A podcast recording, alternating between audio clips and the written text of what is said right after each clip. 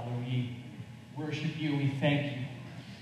Thank you that we can call you Father. Thank you that uh, you are a God. You are a Father who hears, who listens, who sees, who knows. And in every situation, we just pray like we pray every week God, that your kingdom would come, that your will would be done.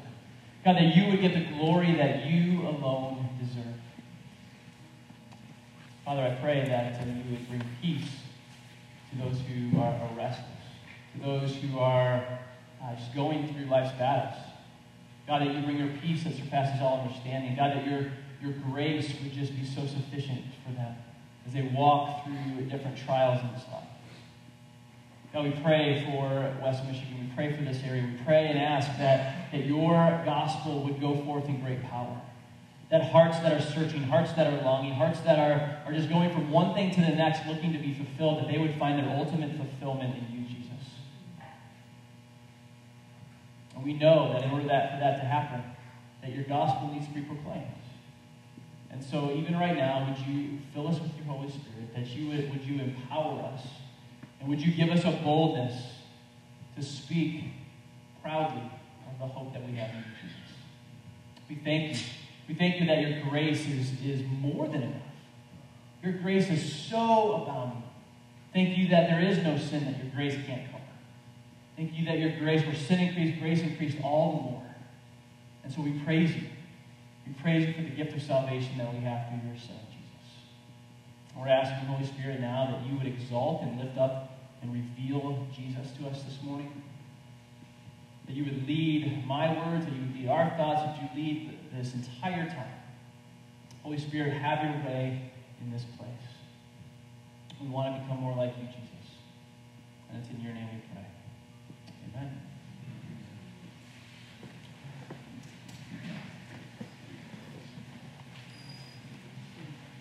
Well, this morning we wrap up and actually continue and wrap up uh, our series on the armor of God and putting on the, the full armor of God. And uh, last week, Mike Gruffin shared about the helmet of salvation. And uh, let's just say Mike's football team needed a, a better helmet yesterday. Um, I think I think that is just God saying, yeah, don't use that helmet in a sermon illustration. I'll humble you. They're state fans. Um, anyway. So uh, we're gonna we're going to wrap this up by talking about the sword of the spirit, and what we've been wanting to do every uh, week is just uh, hear Ephesians 6, 10 through 20 in a different translation, and I've had someone different read uh, every week, and so Eric Horton is going to come up and read, and he's going to read out of the Amplified version. And so if you know anything about the Amplified version, we might be here all morning uh, reading the Amplified version because when someone starts reading out the Amplified, you're like, whoa, this is going to take a little while. And you'll understand uh, what I mean when we read Ephesians 6, but it's well worth it. So, Eric, go ahead. And, you're good. Okay. Good morning, everyone. All right. It says, In conclusion, be strong in the Lord. Draw your strength from him and be empowered through your union with him. And in the power of his boundless might, put on the full armor of God. For his precepts are like the splendid armor of a heavily armed soldier so that you may be able to successfully stand up against all the schemes and the strategies and the deceits of the devil.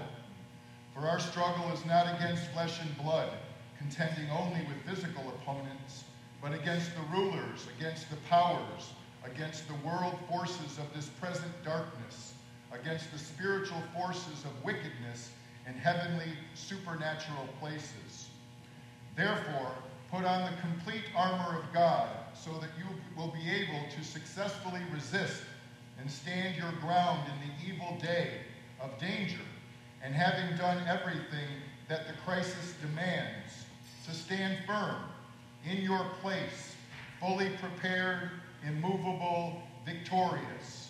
So stand firm and hold your ground, having tightened the wide band of truth, personal integrity, moral courage, around your waist and having put on the breastplate of righteousness, an upright heart, and having strapped on your feet the gospel of peace in preparation to face the enemy with firm footed stability and the readiness produced by the good news.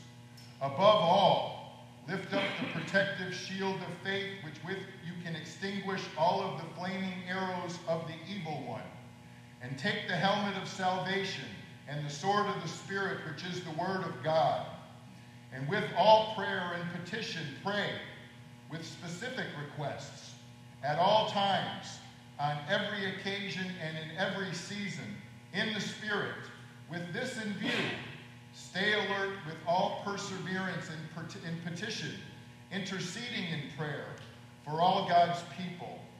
And pray for me that words may be given to me when I open my mouth to proclaim boldly the mystery of the good news of salvation, for which I am an, ambassador in chains, and pray that in proclaiming it I might speak boldly and courageously as I should.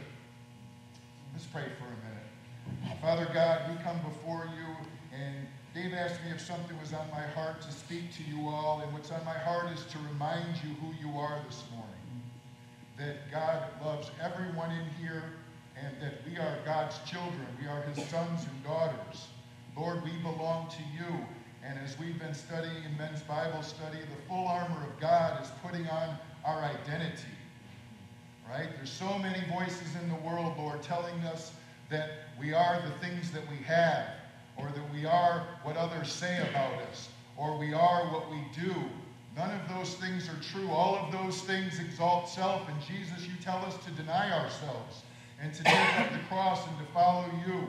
And you tell us to not be conformed to the patterns of this world, but be transformed by the renewing of our minds. You tell us that faith comes by hearing and hearing the word of God. And so the devil's schemes, Lord, are always the same, and they're always, did God really say? And it's always asking us to question what God says and who we are. And so as Dave speaks this morning about your word and the sword of the Spirit, Lord, I pray that you would give each of us a hunger for your word. It's under attack in the culture we live in, in the world that we live in. And so, Lord, we pray that you would open our eyes and our hearts this morning, that you would grow us in the grace and knowledge of who we are in Jesus, and that you would exalt your Son this morning and teach us who we are. We pray that in Jesus' great name. Amen. Amen. Thank you, Eric. I love reading that entire section of Scripture over and over again because I think it's important that we, especially here in America, in the Western culture that we live in, remind ourselves of the reality that we are in a spiritual battle every single day. I, have shared this before, and some of my friends who have lived overseas, they, they say that, that um, us in the West look at the world and believe that it's a, a physical world that we live in with a, a spiritual side. But those who have lived overseas, they're like, no, you know, all around the world, they have a, a different sense. And the sense is that this is a spiritual world with a physical side. And I have come to believe that they are probably more right than us. We live in a spiritual world and, and we see physically, we see chairs and carpet and all of this stuff, but, but we live in a spiritual world and, and we are in the midst of a spiritual battle. Now, as far as Jesus, we know that this, this battle that is raging uh, isn't like the, the, the outcome isn't uh, in doubt. We know the outcome. We know that victory has been won. We know that Jesus is victorious and he, he was victorious on the cross. And in fact, in Colossians 2, it says that, that Jesus disarmed the rulers and authorities of this world, putting them to public shame through his death on the cross. And so we know that, that victory is won. We don't have to worry about the outcome. But in between, there is this battle. And the reason there is this battle, because in Revelation 12 it says that the enemy has been thrown down, and he, know, he knows that his time is short. And so he goes around seeking someone to devour, accusing, attacking. And his number one thing is to, to get us to believe lies and to deceive us and pull us away from the truth found in God's Word and in the person of Jesus Christ. And so I think just reading Ephesians 6 10 through 20 has been powerful just over the last couple weeks to remind ourselves of the reality that we find ourselves in and that we are in the midst of a spiritual battle. And because we're in a spiritual battle, we have to be prepared. Every single day, taking on the armor of God, putting on the full armor, not just one little piece here or there, but putting on the full armor. But then, if you read that passage, the thing that has popped out to me all throughout is that we are putting on His armor. Not our armor, not our little pieces. we are putting on, frankly, we're putting on Jesus. Every single day, we're putting on his righteousness, his salvation. Our faith is in him. And so every day we're, on, we're to put on the full armor of God. Now, the picture that I had of this is like, how do you, how do we go about this? How do we live this way? And I've been reading through Nehemiah, and there's a picture that I want us to have in our minds of what it looks like to live the Christian life. And I think it comes from Nehemiah. And Nehemiah, if you know the story of Nehemiah, Nehemiah is uh, a man who was deeply grieved by the condition of his city. And he was uh, in captivity, and he looked and he heard the reports of Jerusalem, and, and the walls had been broken down. And so it broke his heart. He's like, I want to rebuild this city. And so he prayed and he cried out and, and he, to God, and he also talked to the king, and he said, Can I go back and can I rebuild the walls and, and, and get people together and do this? And sure enough, the king said, Yeah, go ahead and go rebuild the city. And so him and a group of people start rebuilding, and as soon as they start rebuilding, there's opposition. There's a couple guys that uh, tried to uh, confuse the situation, tried to attack him. And in Nehemiah 4, we get this picture of how they go about rebuilding the wall. And I think it is just absolutely uh, applicable for us today. It says this in verse 15 of Nehemiah 4.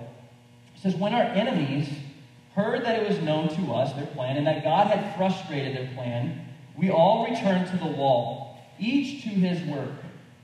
From that day on, half of my servants worked on construction, and half held the spears, shields, bows, and coats of mail. And the leaders stood behind the whole house of Judah, who were building on the wall. Those who carried burdens were loaded in such a way that each labored on the work with one hand and held his weapon with the other. And each of the builders had his sword strapped at his side while he built. The man who sounded the trumpet was beside me. Verse 17 says, Those who carried the burdens were loaded each day, or loaded in such a way that each labored on the work with one hand and held his weapon with the other. I mean, that's the picture that, that I want us to have in our minds today as we talk about uh, the Word of God and the sword of the Spirit. Because this picture is, on one hand, they're building the wall. On one hand, they're constructing the wall. And they're, they're busy at work. And I think in our lives, like on one hand, we're building our lives and we're going about our business. We're taking care of our families. We're, taking, we're building relationships with people. We're working hard. We're, we're doing whatever. Whatever you have going on in your life, you are building. You are building with, with, with all your might. But I think the other picture is one that we often forget. Because it says they were building with one hand, and on the other hand, I'll talk more about this, they had a sword. And I think to me, like this is the picture of the Christian life. This is a picture of what it looks like for you and I to live our lives every single day. Be building with one hand, but also knowing that the attacks are going to come. That there's going to be lies thrown our way. That there's going to be you know, confusion set our way. That there's going to be uh, things that come in to distract us. And so every day, we're not just to go about our day, and okay, people are saying we're going to go about our day, but then also have the sword of the Spirit in our hand, the Word of God, because we know the attacks are coming.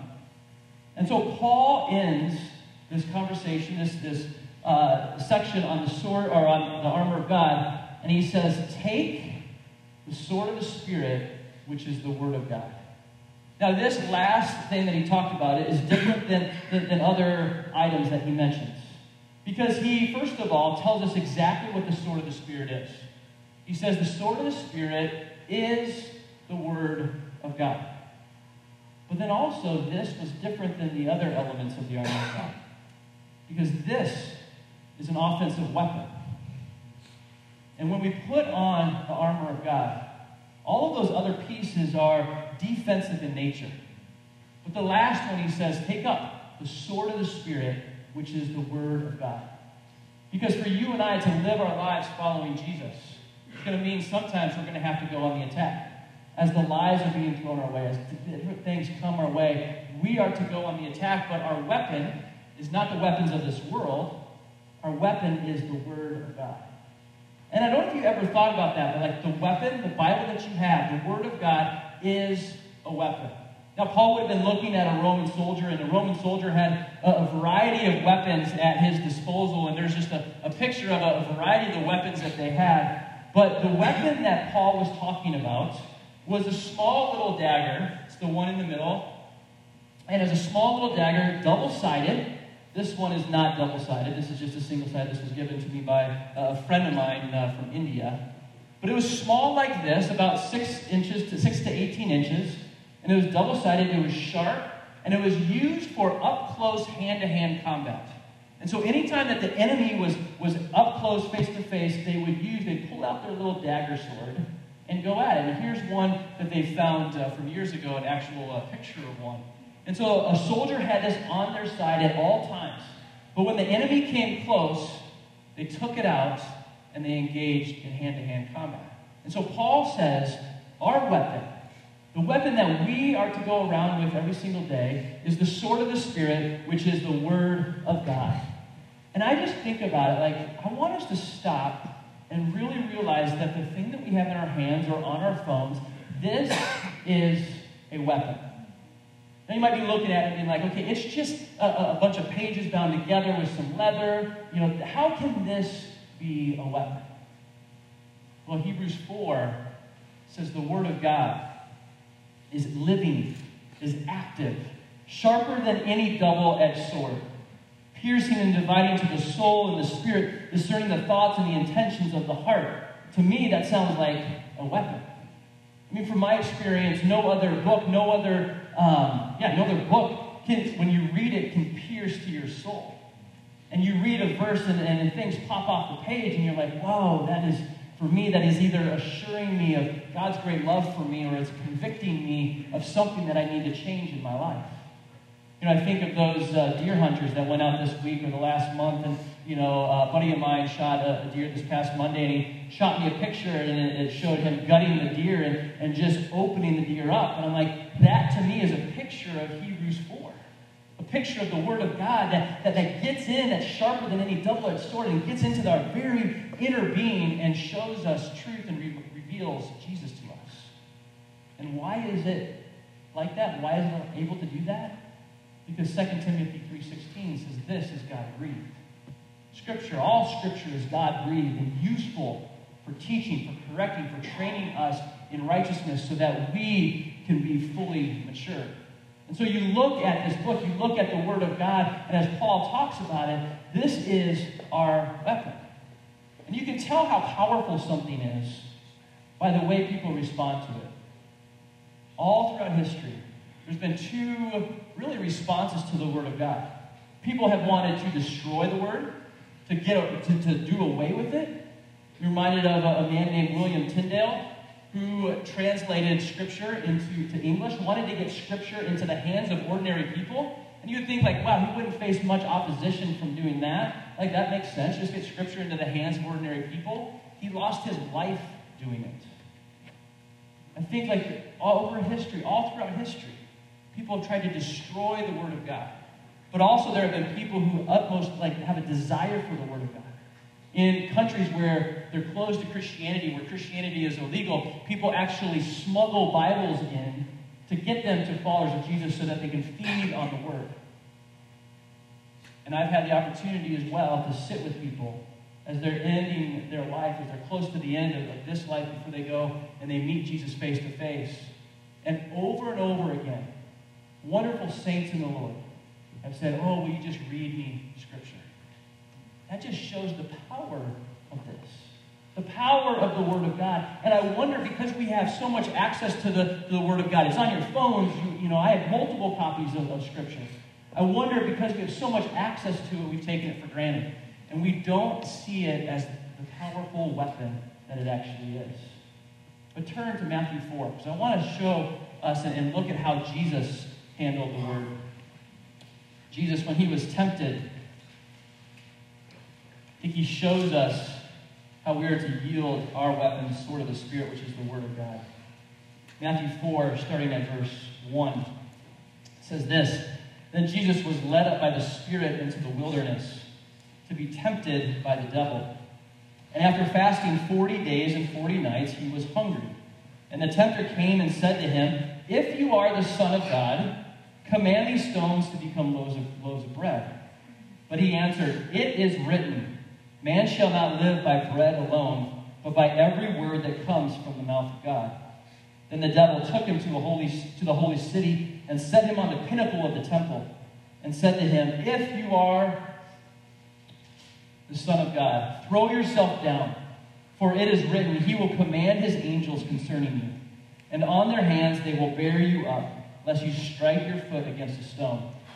Jesus said to him, Again, it is written, You shall not put the Lord your God to the test. Again, the devil took him to a very high mountain and showed him all the kingdoms of the world and their glory. And he said to him, All these I will give to you if you will fall down and worship me. Then Jesus said to him, Begone, Satan, for it is written, You shall worship the Lord your God, and him only shall you serve.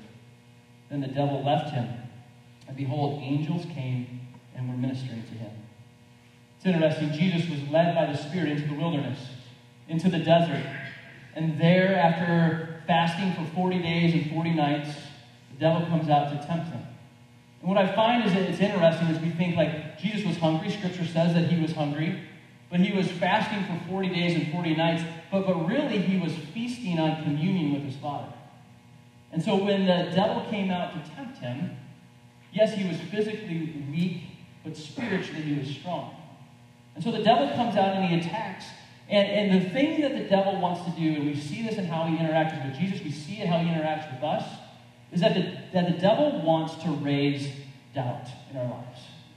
Look at what, what he said over and over and over again. The devil says, if you are the Son of God. I mean, that goes like back to Genesis 3 when, when the devil tempted Adam and Eve. And he said this, did God really say? Like, this is the new version of that. Like, are, if you're the Son of God, prove it. Here's the interesting thing, though. Just before this section, in Matthew 3 17, Jesus was baptized, and it says a dove came down, resting on him, and behold, a voice from heaven said, God said this, This is my beloved Son, with whom I am well pleased. The devil always attacks the very words that God speaks. And so Jesus was told that he's the Son of God, with whom I'm well pleased. And right, the next thing that happens is the devil comes and says, If you're the Son of God, prove it. If you're the Son of God, why don't you prove it by your actions? And the truth is, our actions don't prove that we're a son or daughter of God. We are a son or daughter of God because of what he says and who he he says we are. But the devil comes also and he comes to deceive. And so over and over again, he quotes Scripture. And if you think about the devil, like he knows Scripture in and out, but what he does here is he omits some things. He quotes from Psalm 91, and he says, uh, He will command his angels concerning you, and on their hands they will bear you up, lest you strike your foot against a stone. So he says, like, hey, you're going to command your angels concerning you. What he missed out, and he doesn't quote the next verse, he missed out the fact that, that God's going, to st- uh, stomp on his head. And so the enemy likes to quote Scripture, but he likes to twist and deceive Scripture. But ultimately, the enemy comes to destroy. And so, in this interaction between the devil and Jesus, we see that he goes after three areas that we struggle with in our lives. He goes after Jesus' appetite. You're hungry. Why don't you turn these rocks into bread? Why don't you provide for yourself? And there are so many things in life that we look to to provide for ourselves things to satisfy our appetite. And Jesus says, No, I'm going to, you know, man doesn't live by bread alone, but by every word that comes from the Father's mouth. And then the enemy says, You know what? If you're the Son of God, throw yourself down from here. And let everybody see the angels come and rescue you. Look to the, the, the affirmation of others. And then finally, he appeals to just his ambition and just wanting to be worshiped. And he says, You know what? I'll give you everything if you worship me. And Jesus says, No, worship the Lord your God alone. And so the devil comes and tempts Jesus. Tempts him when he is isolated, when he is alone in the desert by himself. And this interaction, though, between Jesus and the, and the devil is so different than what we would expect. Because here is this ultimate clash good versus evil, the Son of God versus the devil. You would think that, okay, there would be, you know, big swords and clashes and shouts. But how is the devil defeated? In this situation, over and over again, Jesus says one thing it is written. The truth. The truth found in God's word, the truth that we see and hear, shuts up the devil, silences the accuser, and he walks away. It's very different than Genesis 3, where Adam and Eve gave in to the deception of the devil and they end up walking away. Here, Jesus stands and he does what the, the first Adam couldn't do. He stands and he resists the temptation and he says, No, it is written. I'm not going to fall for this. And the devil walks away. This is how we are to fight. This is how you and I are to fight every single day with those words. It is written. This is what Scripture says. And this is what Paul was referring to in Ephesians 6. When he's talking about the sword of the Spirit, which is the Word of God, he is saying, This is what you're to do. Speak specifically when those lies come. See, we read the Word of God in Ephesians 6, and we're like, oh, okay, it's just the Word of God. And, and, and Paul is getting at something here, though. Because in Scripture, there's a couple of different uh, words that are translated the Word of God. And the first one, and Paul doesn't use it here in Ephesians 6, but the first word that we see in Scripture translated the Word of God is logos, which is kind of the general message of Scripture. Paul in Acts, or and actually in Acts 4, we see this word used when early followers of Jesus were being persecuted, and they all huddle together in a room and they pray. And it says, after they prayed, the room was shaken, and they went out and they spoke the word of God with great boldness. What that is referring to is that they're speaking the message of the gospel, the message of God, the, the, all of Scripture, the very general message. But also, there's another word that we see that is translated the Word of God, and, it's the word that Paul uses here in Ephesians 6. And it's this word, rhema, which is a very specific word for a very specific moment. We see this in Scripture as well. When it says the, the Word of God came to John the Baptist in the wilderness and said, This is what I want you to do. Or when the angel came to Mary and told her what was going to happen to her. So she treasured that word in her heart. It was a very specific word. This looks like for us when you're reading Scripture and all of a sudden a verse pops off the page. And the Holy Spirit shows you something and it's like, oh, this is exactly for me today. I had this years ago when I was in college. And I was reading through the book of Romans and kind of wrestling with some things in my life. And all of a sudden, Romans 8, 38 through 39 popped off the page. And it says, For I'm convinced that neither death nor life angels nor demons, the present or the future, nor any powers can separate us from the love of Christ, love of God that is in Christ Jesus our Lord. And that was like a sword, like a spear just hit my heart. I was like, God, your love is so amazing for me. This is the word that Paul's talking about in Ephesians 6. We battle with a very specific word at a specific moment. It's when you have a friend and you're like, you know what? I just feel that I need to share this verse with you.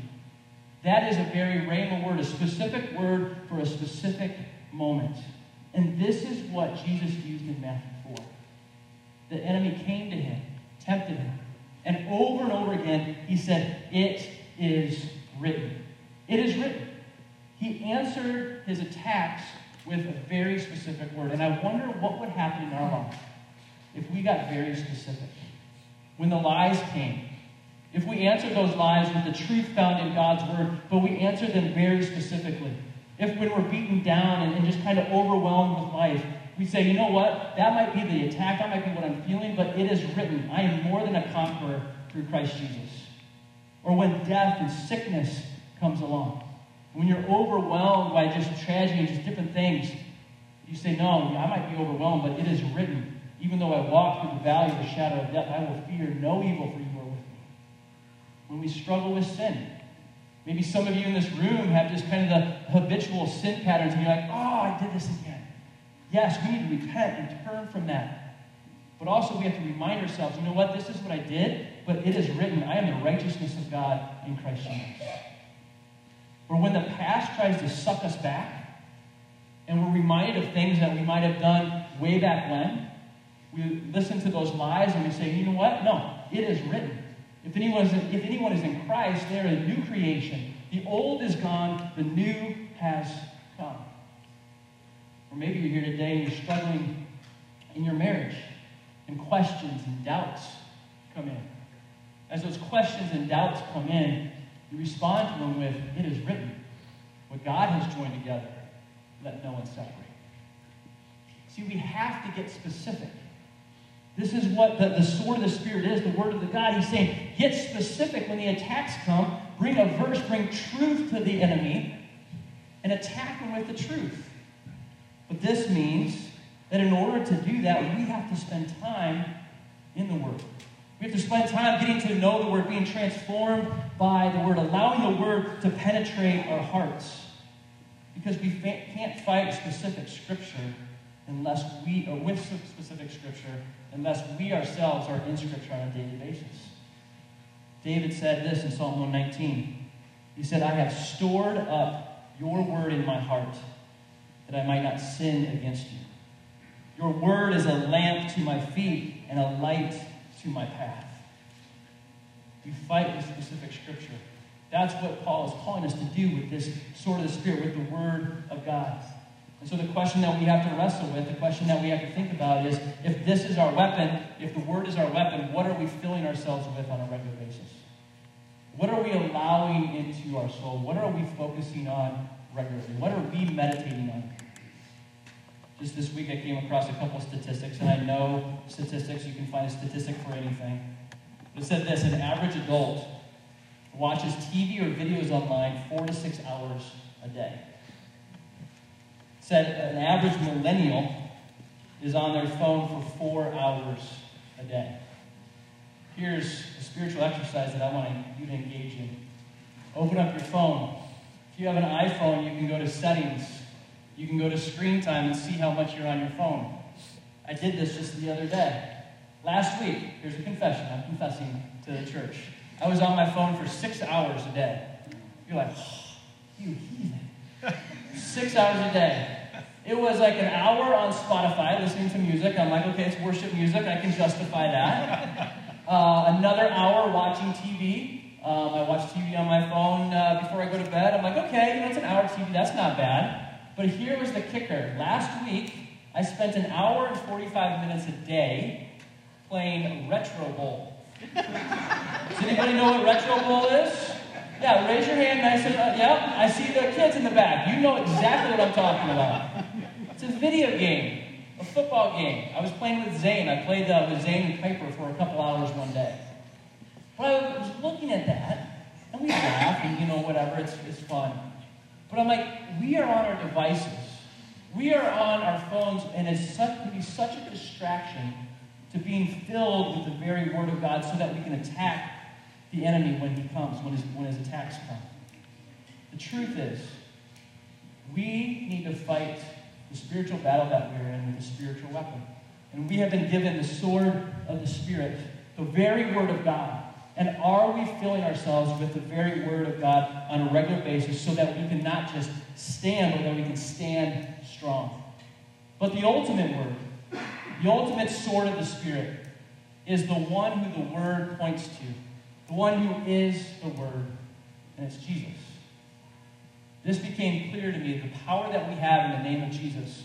And this is what I want to end up in with today is challenging each of us with our view and our understanding of the power of the name of Jesus.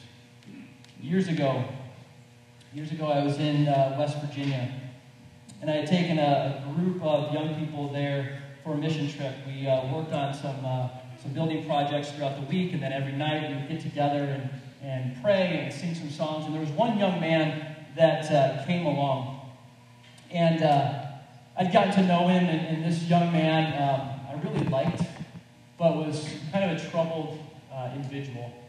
And there was times that I would spend with him, and, and he was absolutely lovely. But then also there was other times when he would just get really angry and lash out.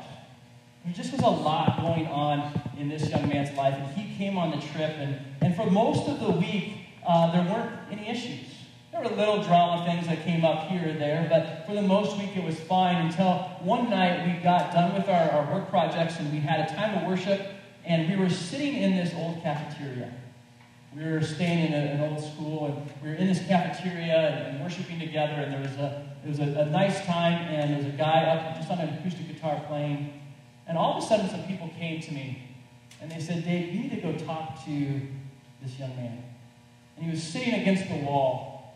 And I sat next to him, and, and he just kept saying some things over and over again that were extremely dark, extremely troubling. He started hating on himself and saying some just very vulgar things about himself and saying some very horrible things about other people. And I just kept reminding him of truth over and over again. Then all of a sudden he just bolted and he took off. And I'm like, oh, great. Here we go. I gotta, gotta follow him. And he went out of the room, went upstairs in this old school building. I finally found him, came next to him, and there he was sitting in this stairway. And I sat next to him and I said, you know, hey, so what's going on? And he continued with the same thing, same dark things over and over and over again. And I'm like, you know this isn't true. And, and as verses came to mind, I would speak them into his life. It was those very specific words that we read about in Ephesians 6, just like I'm speaking these very specific verses into his life. He got angry and he took off again. And I'm like, oh, here we go again. And this is a hide and seek around this old school. He went down the stairs into a kitchen, kitchen like that over there. And there I'm talking with him. Again, those dark words, those dark phrases come up over and over again. He starts talking about other people.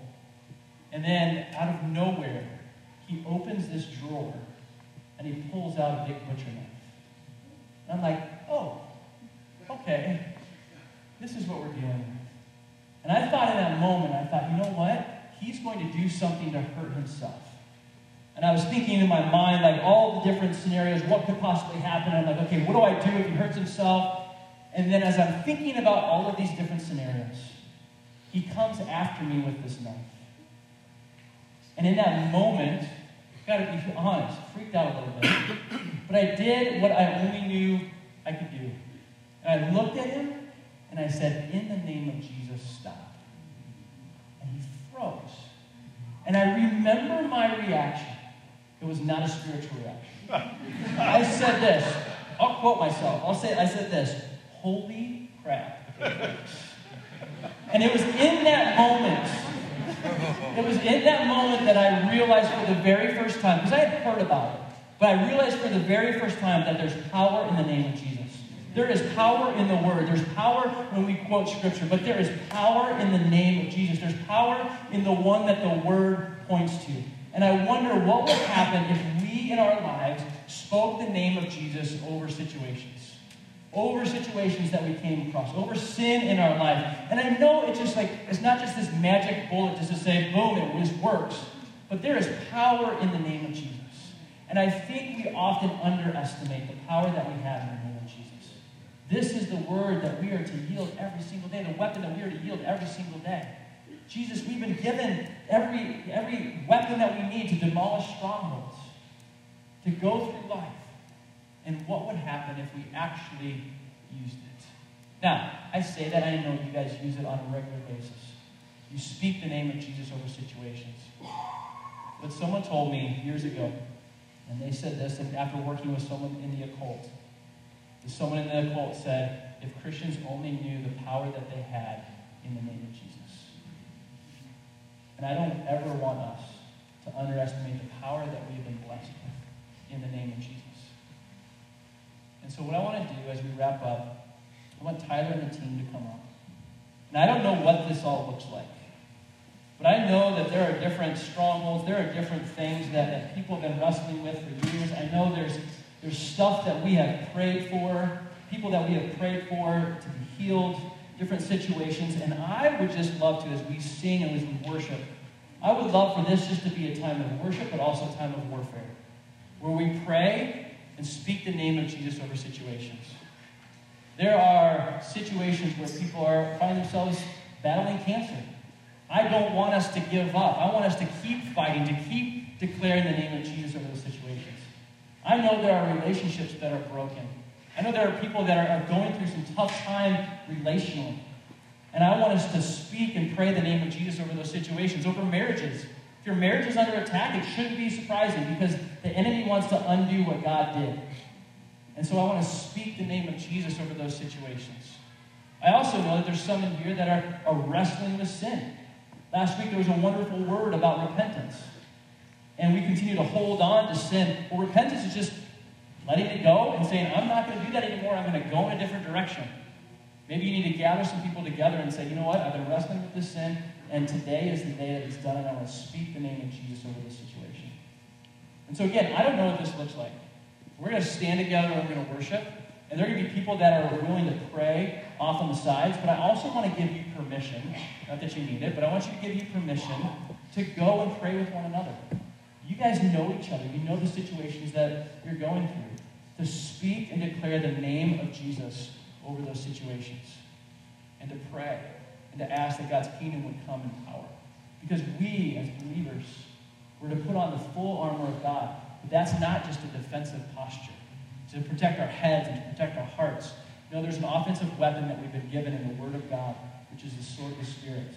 The Word found in the Word, but the Word ultimately found in Jesus.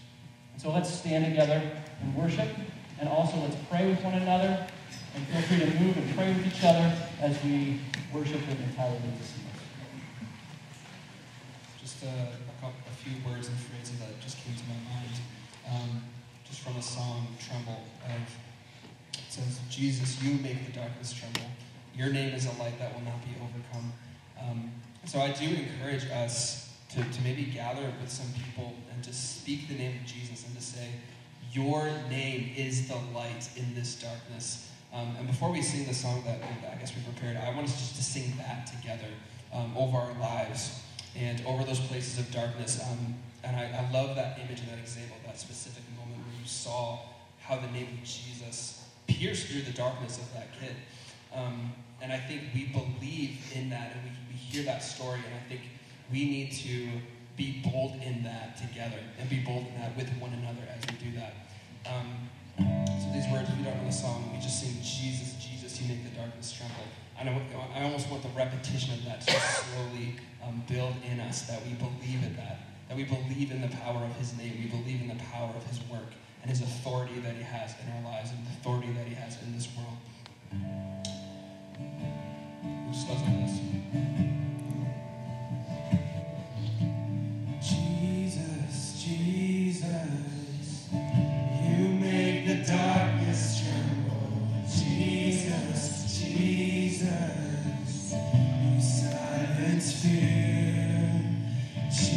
Jesus, Jesus, you make the dark.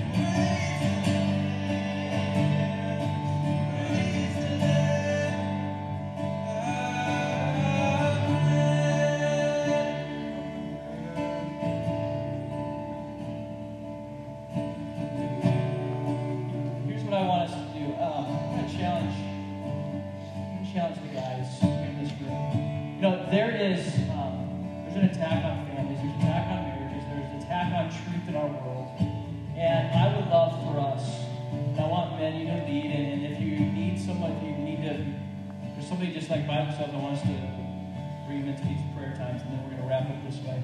I want you to pray and speak the name of Jesus over your family, over your marriages, over your neighborhoods, over your workplaces, over you know, situations in your life. Um, and I want you know, men to lead in this. And I just want you to be bold and to do that over your families, or if you're here by yourself, just uh, to, you know, someone will, will grab you and bring you close by, and we're going to do that over uh, your life and your family but there is, we know this, there's an attack on um, families, there's an attack on marriages, there's an attack on truth. And I just want us to take a posture, an offensive posture right now, and to speak the name of Jesus over situations. So go for it. I was going to keep uh, playing, and I want you to do that right now. If you have to go, it's fine. So go. Um,